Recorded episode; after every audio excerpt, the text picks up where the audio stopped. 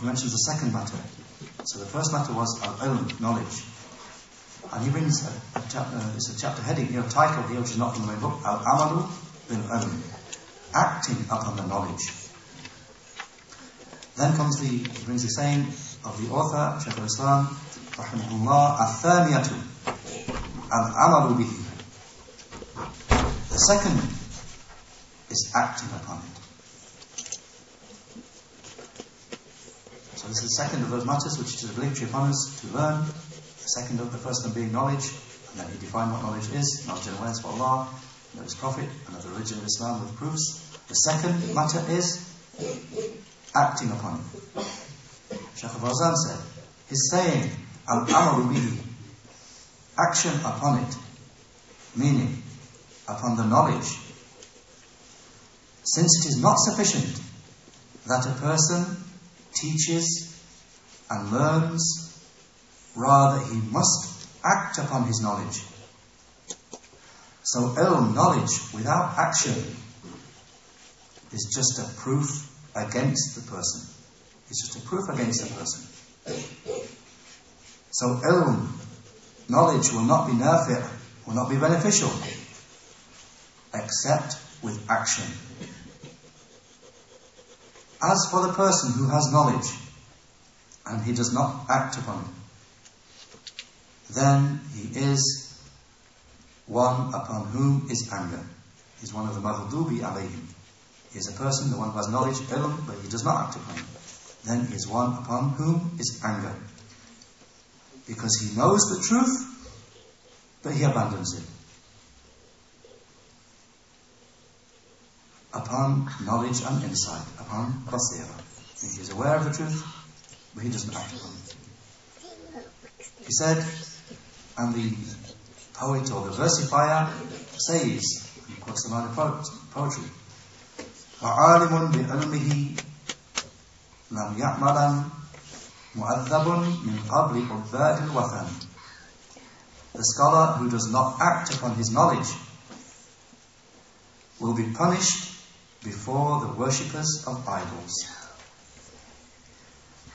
Shaykh Al-Fawzan said, and this is mentioned in the noble hadith, إِنَّ مِنْ أَوَّلِ مَنْ تُسَعَّرُ بِهِمُ النَّارِ يَوْمَ الْقِيَامَةِ عَالِمٌ لَمْ يَعْمَلْ بِعِلْمِهِ.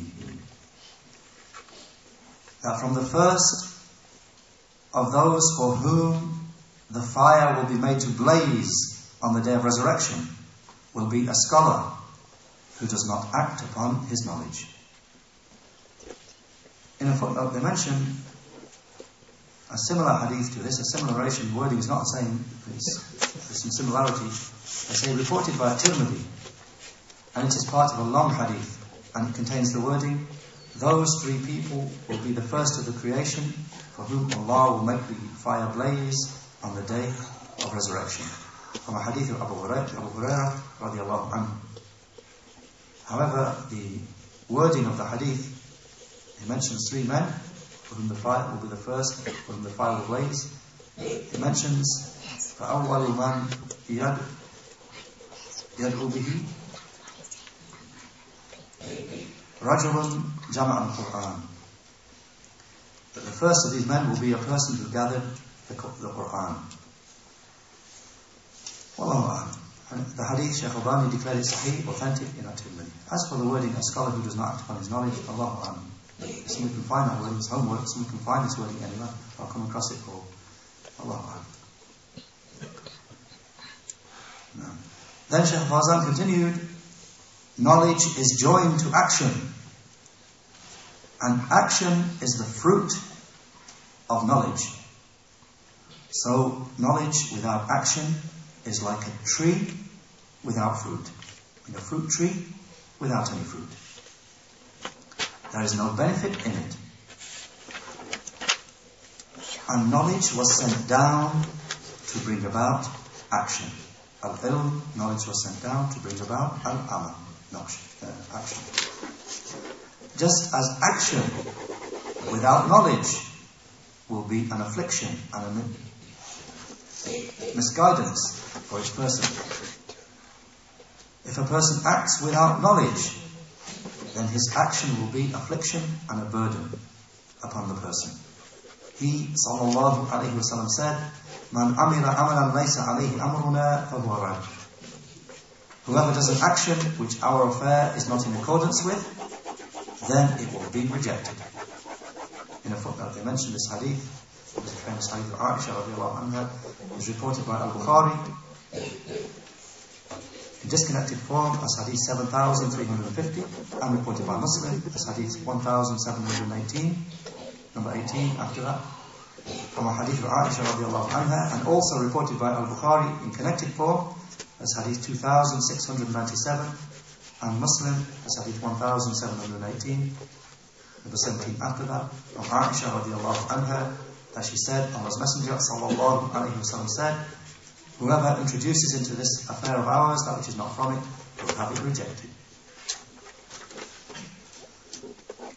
And Shaykh Al-Fawzan finishes up here by saying, "And therefore we read in Al-Fatiha, in every rak'ah, اهدنا الصراط المستقيم صراط الذين أنعمت عليهم غير المغضوب عليهم ولا الضالين." So the Fatiha, the 6th and 7th ayahs. And for this matter, these two matters that we mentioned here, a person acting who has knowledge doesn't act upon it, or a person who acts without knowledge.